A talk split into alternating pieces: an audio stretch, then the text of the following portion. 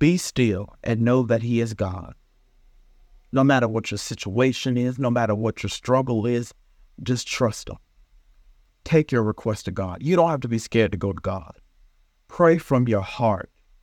Go to Him with whatever your request is, whether it's for healing, deliverance, salvation of a loved one, financial breakthrough, whatever you need God for. Take your request to Him in faith. He who goes to God must first believe that He is. Believe. Just believe. Take a little bit of faith, even if it's a mustard seed size. Take that. That's all you need. Take it to God. Pray. And I believe in God that He's going to turn it around within the next 24 hours. A 24 hour turnaround. You may not see the results right now, but my friend, I believe that God is going to shift something in your life, in the life of your loved ones, in the life of all those around you. You just got to believe. 1 John 5 14 says, And this is the confidence that we have in him, that if we ask anything according to his will, he hears us. God hears your prayers. Just get in line with his will. Ask him what you should pray for. And even when you can't pray, the Spirit will intercede on your behalf.